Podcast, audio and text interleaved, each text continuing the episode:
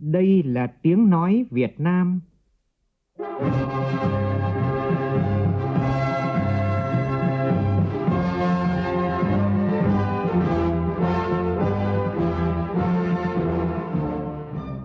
là tiếng nói Việt Nam phát thanh từ Hà Nội, thủ đô nước Cộng hòa xã hội chủ nghĩa Việt Nam.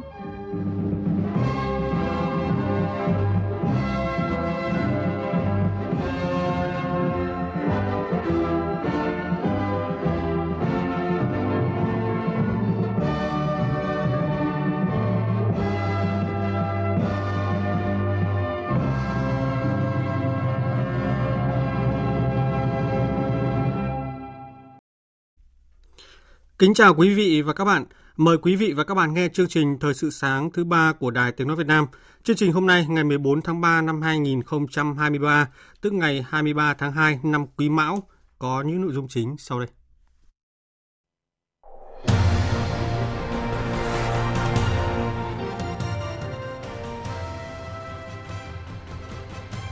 Diễn ra từ ngày 15 tháng 3 đến ngày 20 tháng 3, phiên họp thứ 21 của Ủy ban Thường vụ Quốc hội sẽ xem xét nhiều nội dung quan trọng liên quan đến công tác xây dựng pháp luật và tổ chức chất vấn, trả lời chất vấn về một số nội dung thuộc lĩnh vực tòa án và kiểm sát.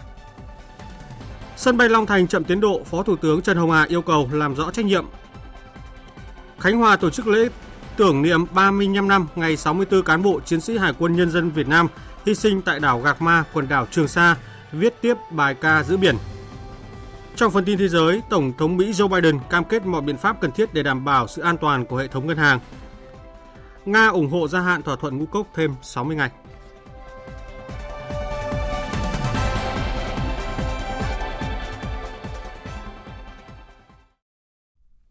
Bây giờ là tin chi tiết.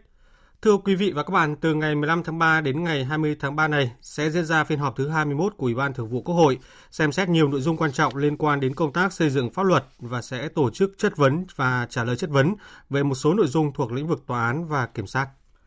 Về công tác xây dựng pháp luật, dự kiến Ủy ban Thường vụ Quốc hội sẽ cho ý kiến về một số vấn đề lớn còn ý kiến khác nhau của dự án luật giá sửa đổi, luật đấu thầu sửa đổi, đồng thời cho ý kiến về dự án luật tài nguyên nước sửa đổi, dự án luật quản lý bảo vệ công trình quốc phòng và khu quân sự, dự án luật nhà ở sửa đổi, cho ý kiến về việc giải trình tiếp thu chỉnh lý dự án luật hợp tác xã sửa đổi. Ủy ban Thường vụ Quốc hội cũng cho ý kiến về đề nghị bổ sung vào chương trình xây dựng luật pháp lệnh năm 2023 đối với dự án luật căn cước công dân sửa đổi và dự án luật các tổ chức tín dụng sửa đổi. Đối với các nội dung thuộc thẩm quyền, Ủy ban Thường vụ Quốc hội sẽ xem xét phê chuẩn đề nghị của Thủ tướng Chính phủ về việc bổ nhiệm và miễn nhiệm đại sứ đặc mệnh toàn quyền của nước Cộng hòa xã hội chủ nghĩa Việt Nam và một số nội dung quan trọng khác. Đặc biệt tại phiên họp này, vào ngày 20 tháng 3, Ủy ban Thường vụ Quốc hội sẽ tổ chức hoạt động chất vấn và trả lời chất vấn với hai nhóm vấn đề thuộc lĩnh vực tòa án và kiểm sát. Phiên chất vấn được kết nối trực tuyến với 62 đoàn đại biểu Quốc hội tại các tỉnh, thành phố trực thuộc Trung ương. Trách nhiệm trả lời chính là Viện trưởng Viện Kiểm sát Nhân dân tối cao, Chánh án Tòa án Nhân dân tối cao, Bộ trưởng các Bộ Công an, Tư pháp, Tổng Thanh tra Chính phủ cùng tham gia trả lời chất vấn, giải trình về những vấn đề có liên quan. Chiều qua theo giờ địa phương, Phó Chủ tịch Thường trực Quốc hội Trần Thanh Mẫn, trưởng đoàn đại biểu Quốc hội Việt Nam, tham dự Đại hội đồng Liên minh Nghị viện Thế giới IPU lần thứ 146 tại thủ đô Manama của Bahrain đã có bài phát biểu tại phiên họp toàn thể Đại hội đồng IPU 146. Nhấn mạnh, Đại hội đồng IPU 146 diễn ra trong thời điểm thế giới đang phải đối mặt với những biến động to lớn, khó lường, trong đó nổi lên là những điểm nóng xung đột tại nhiều khu vực trên thế giới. Phó Chủ tịch Thường trực Quốc hội Trần Thanh Mẫn nêu ra một số đề xuất với các nghị viện thành viên của IPU như nỗ lực đề cao vai trò của việc tuân thủ và bảo đảm luật pháp quốc tế, đặc biệt là Hiến chương Liên Hợp Quốc để góp phần ngăn chặn chiến tranh, xóa bỏ bất bình đẳng trong quan hệ quốc tế, phát huy vai trò các cơ chế hợp tác, đối thoại, nâng cao hiểu biết, xây dựng lòng tin và tôn trọng lẫn nhau, cùng tìm ra biện pháp hòa bình cho các tranh chấp trong khu vực cũng như các thách thức toàn cầu cấp bách hiện nay, đảm bảo thực thi dân chủ bình đẳng, không phân biệt đối xử về giới, về dân tộc, tôn giáo trên các lĩnh vực chính trị, kinh tế, văn hóa xã hội, lao động, chăm sóc y tế, giáo dục đào tạo, chia sẻ kinh nghiệm bảo đảm an sinh xã hội và đời sống của người dân, nhất là người lao động, người nghèo, người yếu thế, đối tượng chịu ảnh hưởng nặng nề bởi dịch bệnh,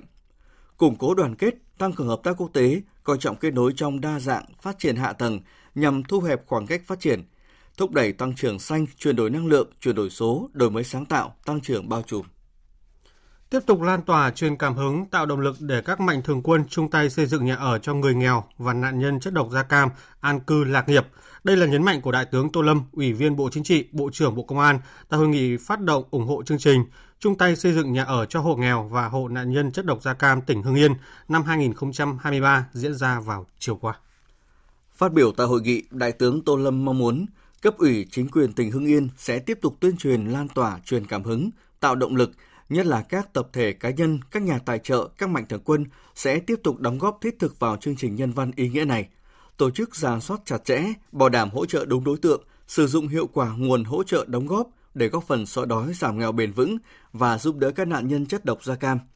Hiện toàn tỉnh Hưng Yên vẫn còn hơn 7.800 hộ nghèo, gần 5.500 nạn nhân chất độc da cam, trong đó có gần 1.000 hộ gia đình có nhà đã bị hư hỏng, xuống cấp, không có điều kiện kinh tế để sửa chữa hoặc xây mới. Cuộc sống nhiều gia đình còn khó khăn, do đó rất cần sự hỗ trợ khẩn cấp làm nhà ở để ổn định cuộc sống. Tại hội nghị phát động, 8 đơn vị đã hưởng ứng, ủng hộ, trao tượng trưng hỗ trợ tổng số tiền 64 tỷ đồng. Tại buổi làm việc với các đơn vị liên quan tại huyện Long Thành, tỉnh Đồng Nai về tiến độ dự án cảng hàng không quốc tế Long Thành diễn ra vào chiều qua, Phó Thủ tướng Trần Hồng Hà chỉ rõ việc chậm tiến độ là do năng lực đấu thầu có vấn đề. Tin của phóng viên Duy Phương, thường trú tại thành phố Hồ Chí Minh. Ông Vũ Thế Phiệt, Tổng Giám đốc Tổng Công ty Cảng Hàng không Việt Nam ACV, chủ đầu tư dự án cho biết, vấn đề lớn nhất hiện nay là việc rà soát, xác định thời gian thi công của hợp đồng nhà ga hành khách.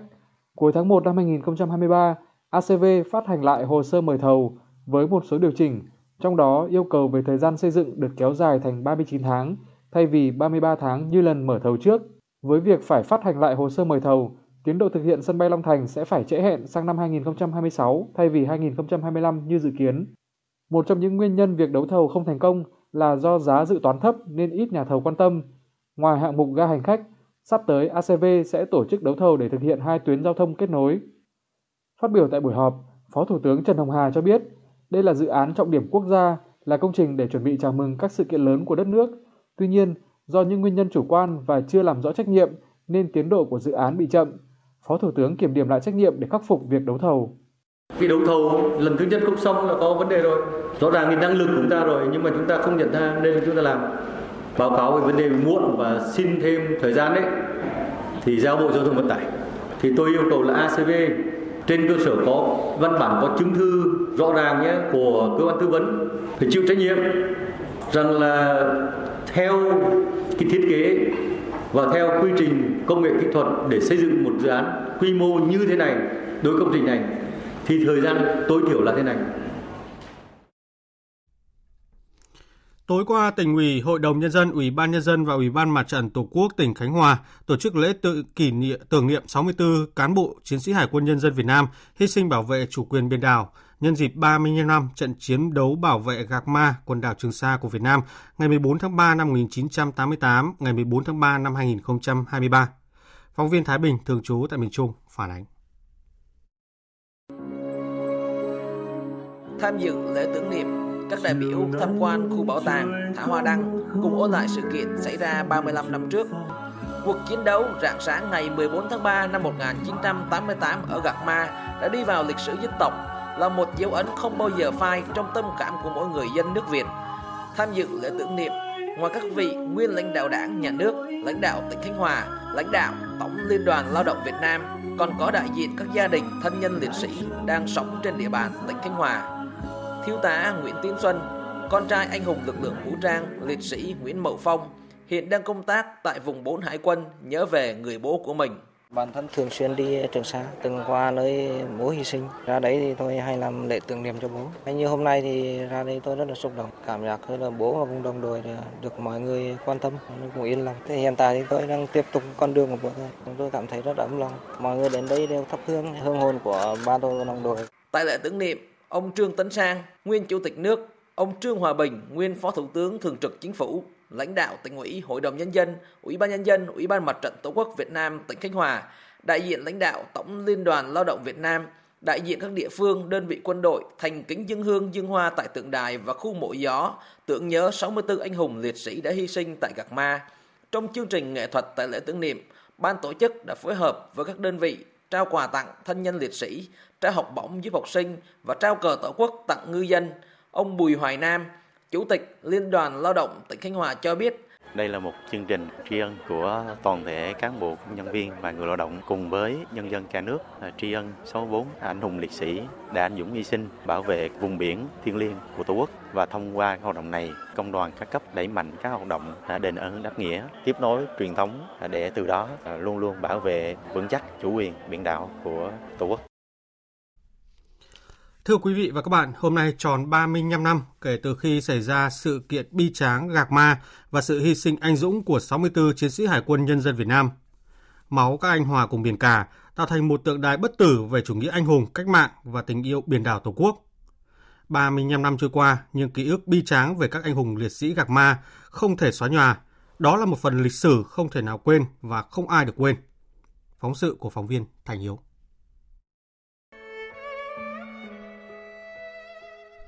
Cụ ông Hoàng Nhỏ ở xã Hải Ninh, huyện Quảng Ninh, tỉnh Quảng Bình là cha liệt sĩ Hoàng Văn Túy, hy sinh trong trận hải chiến Gạc Ma năm 1988. Ông qua đời vào mùng 9 Tết Quý Mão vừa qua ở tuổi 95 do tuổi già sức yếu. Việc giỗ 64 liệt sĩ Gạc Ma vẫn được các con cháu của cụ thực hiện. Bà Hoàng Thị Loan, 60 tuổi, con gái cụ Hoàng Nhỏ ở thôn Tân Đình, xã Hải Ninh, huyện Quảng Ninh tâm sự. Ngày các liệt sĩ hy sinh 14 tháng 3 năm 1988 nhằm ngày 27 tháng Giêng nên gia đình chọn ngày âm lịch để làm giỗ. Còn ngày 14 tháng 3 dương lịch hàng năm, gia đình thắp hương vái vòng. Năm nay, bố đã mất nhưng bà và con cháu lo chu toàn mâm giỗ 64 liệt sĩ hy sinh tại đảo Gạc Ma. Mâm cũng đặc biệt khi trên bàn có đúng 64 cái bát và 64 đôi đũa. Miếng cứ nổi tiếp mà tuyên theo nữa là cứ nãy đi là đi bộ đội đi ra đảo Trường Sa là bắt đầu là họ xâm chiếm đảo thì hy sinh ngoài đảo được. Miếng cái chết nó cũng có mấy đứa con mấy đứa cháu cứ theo như rửa cái ngày tháng như rửa mà cũng quại.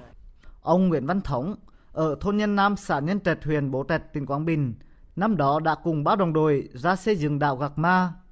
Ông Thống cũng là một trong số ít người trở về sau trận chiến không cân sức năm ấy. Đã 35 năm trôi qua, những ký ức về trận chiến ngoan cường trên đảo Gạc Ma luôn hiện hữu trong tâm trí ông. Đó là một phần lịch sử không thể nào quên và không ai được quên. Hàng năm, gần đến ngày 14 tháng 3, những cựu binh Gạc Ma, thân nhân các liệt sĩ hy sinh tại Gạc Ma tổ chức các hoạt động tưởng niệm 64 anh hùng liệt sĩ Gạc Ma. Năm nay, ông Thống cùng nhiều cựu binh Gạc Ma trở về bãi biển Thiên Cầm ở tỉnh Hà Tĩnh,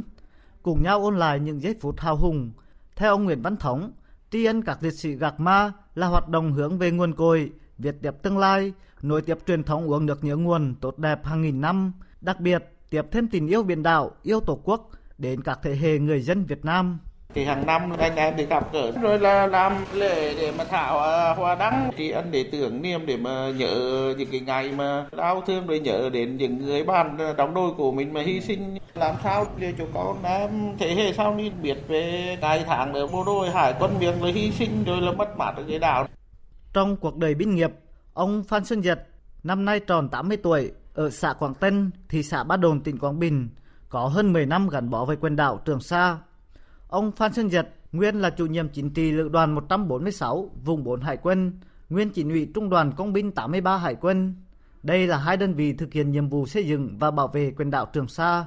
Với ông, chiến dịch CQ88, sự kiện trên đảo đá Gạc Ma mãi là ký ức không bao giờ quên.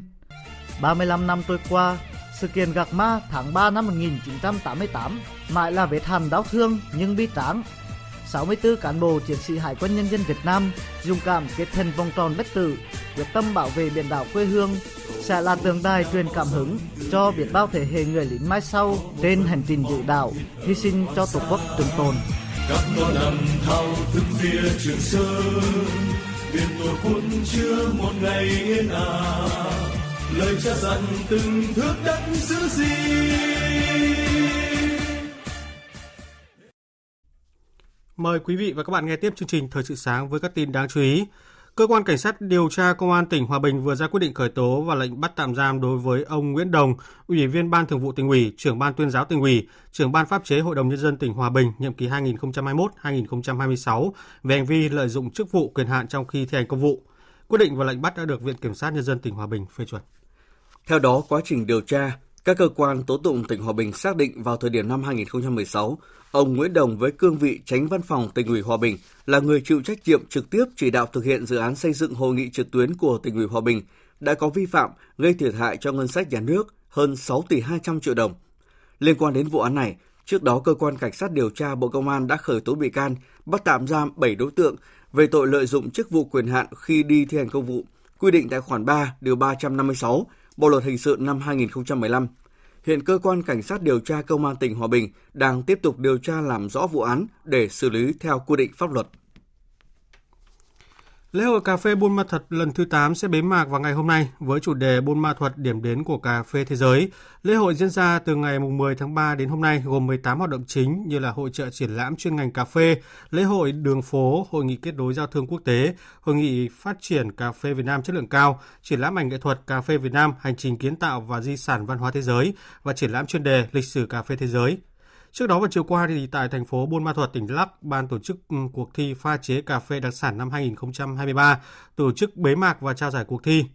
Kết quả ban tổ chức đã trao 2 giải nhất, 2 giải nhì và 2 giải ba cho các thí sinh dự thi, trong đó thí sinh Trương Thị Thiện đến từ tỉnh Đắk Lắk đạt giải nhất cuộc thi pha phin và giải nhất cuộc thi pha pua V60 thuộc về thí sinh Phạm Ngọc Thạch đến từ Hà Nội.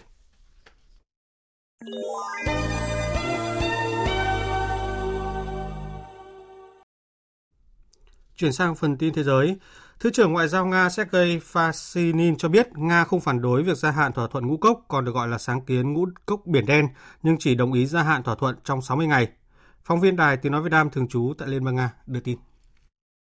Thứ trưởng Ngoại giao Nga Sergei Vershinin cho biết cuộc đàm phán giữa đại diện của Moscow và Liên Hợp Quốc về tình hình liên quan đến thỏa thuận ngũ cốc đã được tổ chức tại Geneva. Theo nhà ngoại giao này, do tính chất trọn gói của các thỏa thuận được ký tại Istanbul, do Tổng thư ký Liên Hợp Quốc Antonio Guterres đề xuất, phía Nga không phản đối việc gia hạn thỏa thuận nhưng chỉ trong 60 ngày, sau khi thời hạn thứ hai hết hạn vào ngày 18 tháng 3. Thứ trưởng Ngoại giao Nga Vershinin nhấn mạnh rằng Moscow sẽ xác định quan điểm tiếp theo của mình tùy thuộc vào tiến độ thực sự trong việc cung cấp các sản phẩm của Nga ra thị trường thế giới. Vào ngày 22 tháng 7 năm 2022, đại diện của Thổ Nhĩ Kỳ và Liên Hợp Quốc đã ký các thỏa thuận riêng với đại diện của Nga và Ukraine về việc xuất khẩu ngũ cốc của Ukraine từ 3 cảng, bao gồm cả Odessa, cũng như hỗ trợ xuất khẩu ngũ cốc và phân bón của Nga. Thỏa thuận được tính đến ngày 18 tháng 11 năm 2022, nhưng các điều khoản của nó tự động gia hạn thêm 120 ngày nếu không có sự phản đối của bất kỳ bên nào. Tuy nhiên, Nga đã nhiều lần lưu ý rằng việc dỡ bỏ phong tỏa cho xuất khẩu thực phẩm và phân bón của nước này đã không được đáp ứng, bất chấp sự đảm bảo từ Liên Hợp Quốc. Kế hoạch mua sắm tàu ngầm của Australia trong khuôn khổ thỏa thuận AUKUS vừa được tiết lộ vào sáng nay khi nước này sẽ cho biết chi 368 tỷ đô la Australia để mua 3 tàu ngầm chạy bằng năng lượng hạt nhân của Mỹ và tự chế tạo 8 tàu ngầm thế hệ mới do Anh thiết kế và sử dụng công nghệ của Mỹ. Việt Nga, phóng viên Đài Tiếng Nói Việt Nam thường trú tại Australia thông tin. Phát biểu tại San Diego, Mỹ, Thủ tướng Australia Anthony Albanese cho biết, trong 3 thập kỷ tới, nước này sẽ chi 368 tỷ đô la Australia để trang bị tàu ngầm chạy bằng năng lượng hạt nhân. Tiếp sau đó, Australia sẽ cùng hợp tác với Anh và Mỹ chế tạo tàu ngầm thế hệ mới có tên gọi là SSN AUKUS. Thủ tướng Australia Albanese khẳng định, việc trang bị tàu ngầm chạy bằng năng lượng hạt nhân là để củng cố an ninh quốc gia, nâng cao khả năng phòng thủ và đảm bảo sự ổn định trong khu vực. Thỏa thuận AUKUS mà chúng tôi xác lập ngày hôm nay tại San Diego là khoản đầu tư lớn nhất vào năng lực quốc phòng của Australia từ trước cho đến nay, nhằm củng cố an ninh quốc gia và sự ổn định trong khu vực, xây dựng tương lai cho ngành chế tạo tại Australia với khoản đầu tư kỷ lục cho kỹ năng, việc làm, hạ tầng cơ sở để gia tăng năng lực phòng thủ trong tương lai. Để trấn an sự lo ngại trong khu vực liên quan đến vấn đề hạt nhân trong dự án mua sắm kỷ lục này, Thủ tướng Albanese khẳng định sẽ tiếp tục tuân thủ các nghĩa vụ theo Hiệp ước Không Phổ biến Vũ khí Hạt nhân và Hiệp ước Rarotonga về một khu vực Nam Thái Bình Dương không có vũ khí hạt nhân. Tổng thống Mỹ Joe Biden vừa có bài phát biểu về các động thái của chính phủ liên bang nhằm đảm bảo sự an toàn của hệ thống ngân hàng sau sự sụp đổ của ngân hàng thung lũng Silicon và ngân hàng Signature Bank. Tin của Phạm Huân, phóng viên Đài Tiếng Nói Việt Nam thường trú tại Mỹ. Tổng thống Biden khẳng định chính quyền của ông đã hành động nhanh chóng trong những ngày qua và người dân cũng như các doanh nghiệp Mỹ hiện có thể yên tâm về sự an toàn của hệ thống ngân hàng, đồng thời có thể tiếp cận với các khoản tiền gửi của mình khi cần thiết.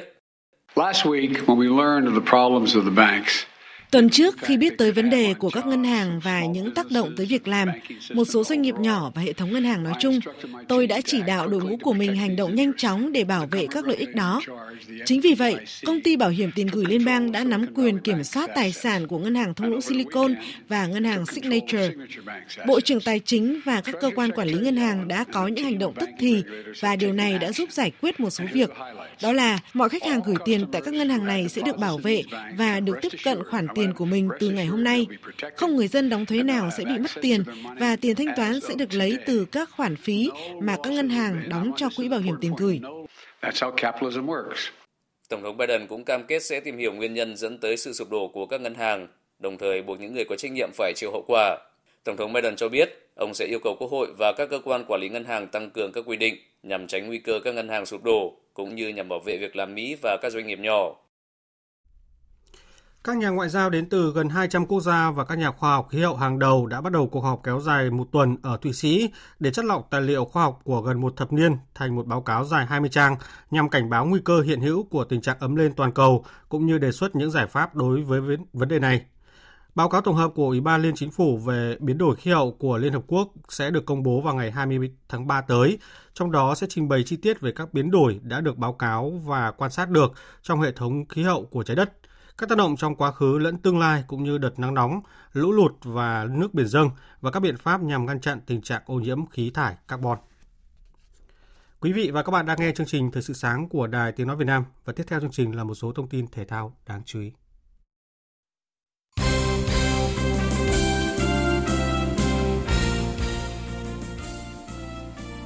Thưa quý vị và các bạn, hôm qua đội tuyển U23 Việt Nam bước vào giai đoạn tập luyện thứ 3 trong tháng 3, thời điểm tăng tốc của đội trước khi tham dự Doha Cup 2023 và chuẩn bị cho SEA Games 32.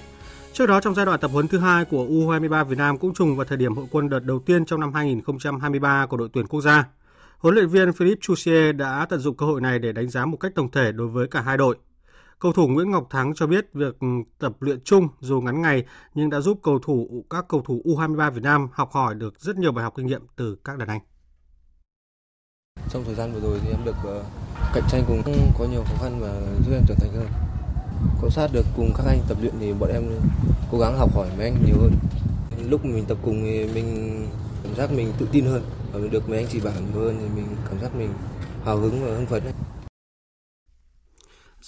Dự kiến Doha Cup 2023 sẽ diễn ra từ ngày 22 đến ngày 28 tháng 3 với sự tham dự của 10 đội tuyển. Theo lịch thì U23 Việt Nam sẽ gặp Iraq vào ngày 23 tháng 3 và gặp UAE vào ngày 26 tháng 3 theo giờ Việt Nam ở hai lượt trận đầu tiên.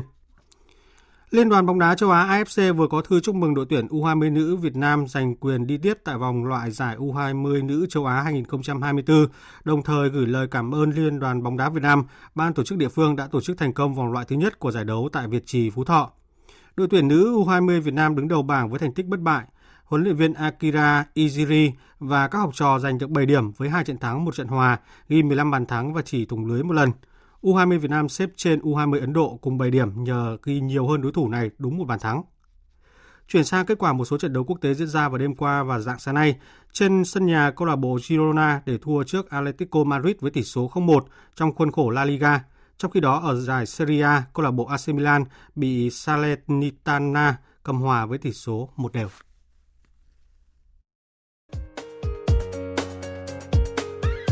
Dự báo thời tiết. Phía Tây Bắc Bộ có mưa vài nơi, trưa chiều giảm mây trời nắng, sáng và đêm trời rét, nhiệt độ từ 15 đến 26 độ. Phía Đông Bắc Bộ có mưa vài nơi, trưa chiều giảm mây trời nắng, gió Đông Bắc cấp 2, cấp 3, sáng và đêm trời rét, nhiệt độ từ 17 đến 26 độ. Khu vực từ Thanh Hóa đến Thừa Thiên Huế có mưa vài nơi, trưa chiều trời nắng, gió Bắc đến Tây Bắc cấp 2, cấp 3, sáng và đêm trời rét, nhiệt độ từ 17 đến 26 độ. Khu vực từ Đà Nẵng đến Bình Thuận, phía Bắc ngày có mưa, mưa rào rải rác và có nơi có dông. Cục bộ có mưa vừa, đêm có mưa vài nơi. Phía Nam, ngày nắng, đêm có mưa rào vài nơi. Gió Đông Bắc cấp 3, vùng ven biển có nơi cấp 4, cấp 5, nhiệt độ từ 20 đến 30 độ. Tây Nguyên, ngày nắng, đêm có mưa rào và dông vài nơi. Gió Đông Bắc đến Đông cấp 3, nhiệt độ từ 15 đến 29 độ. Các tỉnh Nam Bộ, ngày nắng, đêm không mưa. Gió Đông Bắc đến Đông cấp 3, nhiệt độ từ 21 đến 34 độ. Khu vực Hà Nội, không mưa, trưa chiều giảm mây trời nắng. gió Đông Bắc cấp 2, cấp 3, sáng và đêm trời rét, nhiệt độ từ 18 đến 26 độ. Dự báo thời tiết biển, Bắc và Nam Vịnh Bắc Bộ, vùng biển từ Quảng Trị đến Quảng Ngãi, có mưa vài nơi, gió Đông Bắc đến Đông cấp 4. Vùng biển từ Bình Định đến Ninh Thuận, không mưa, ngày gió Đông Bắc cấp 6, giật cấp 7, cấp 8, biển động, đêm gió giảm dần. Vùng biển từ Bình Thuận đến Cà Mau, không mưa, gió Đông Bắc cấp 6, giật cấp 7, cấp 8, biển động. Riêng khu vực đảo Phú Quý cần đề phòng gió xoáy và dòng chảy biển nguy hiểm. Vùng biển từ Cà Mau đến Kiên Giang không mưa, gió đông đến đông nam cấp 4, cấp 5. Khu vực Bắc Biển Đông có mưa vài nơi, gió Đông Bắc cấp 5. Riêng phía Đông Bắc có lúc cấp 6, giật cấp 7, biển động. Khu vực giữa Biển Đông và khu vực quần đảo Hoàng Sa thuộc thành phố Đà Nẵng có mưa vài nơi, gió Đông Bắc cấp 5. Khu vực Nam Biển Đông và khu vực quần đảo Trường Sa thuộc tỉnh Khánh Hòa có mưa rào vài nơi, gió Đông Bắc cấp 5. Riêng phía Tây cấp 6, giật cấp 7, cấp 8, biển động. Vịnh Thái Lan có mưa rào vài nơi, gió Đông Nam cấp 3, cấp 4. Trước khi kết thúc chương trình Thời sự sáng nay, chúng tôi tóm lược một số tin chính đã phát trong chương trình.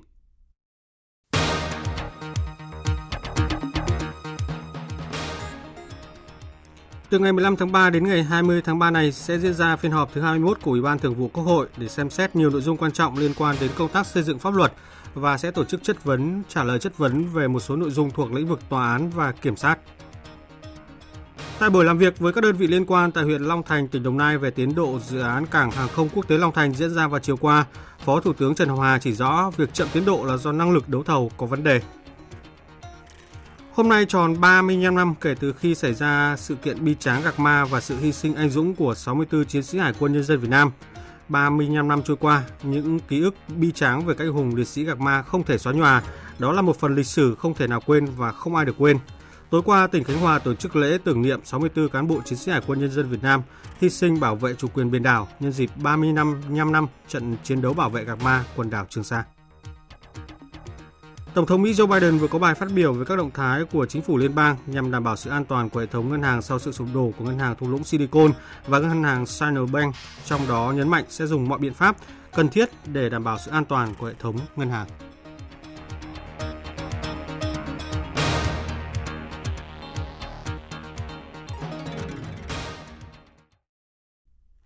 Đến đây chúng tôi kết thúc chương trình Thời sự sáng của Đài Tiếng Nói Việt Nam. Chương trình do biên tập viên Duy Quyền, Phương Anh cùng phát thanh viên Thành Tuấn, kỹ thuật viên Nguyễn Hằng thực hiện. Chịu trách nhiệm nội dung Hoàng Trung Dũng. Cảm ơn quý vị đã quan tâm lắng nghe. Kính chào và hẹn gặp lại.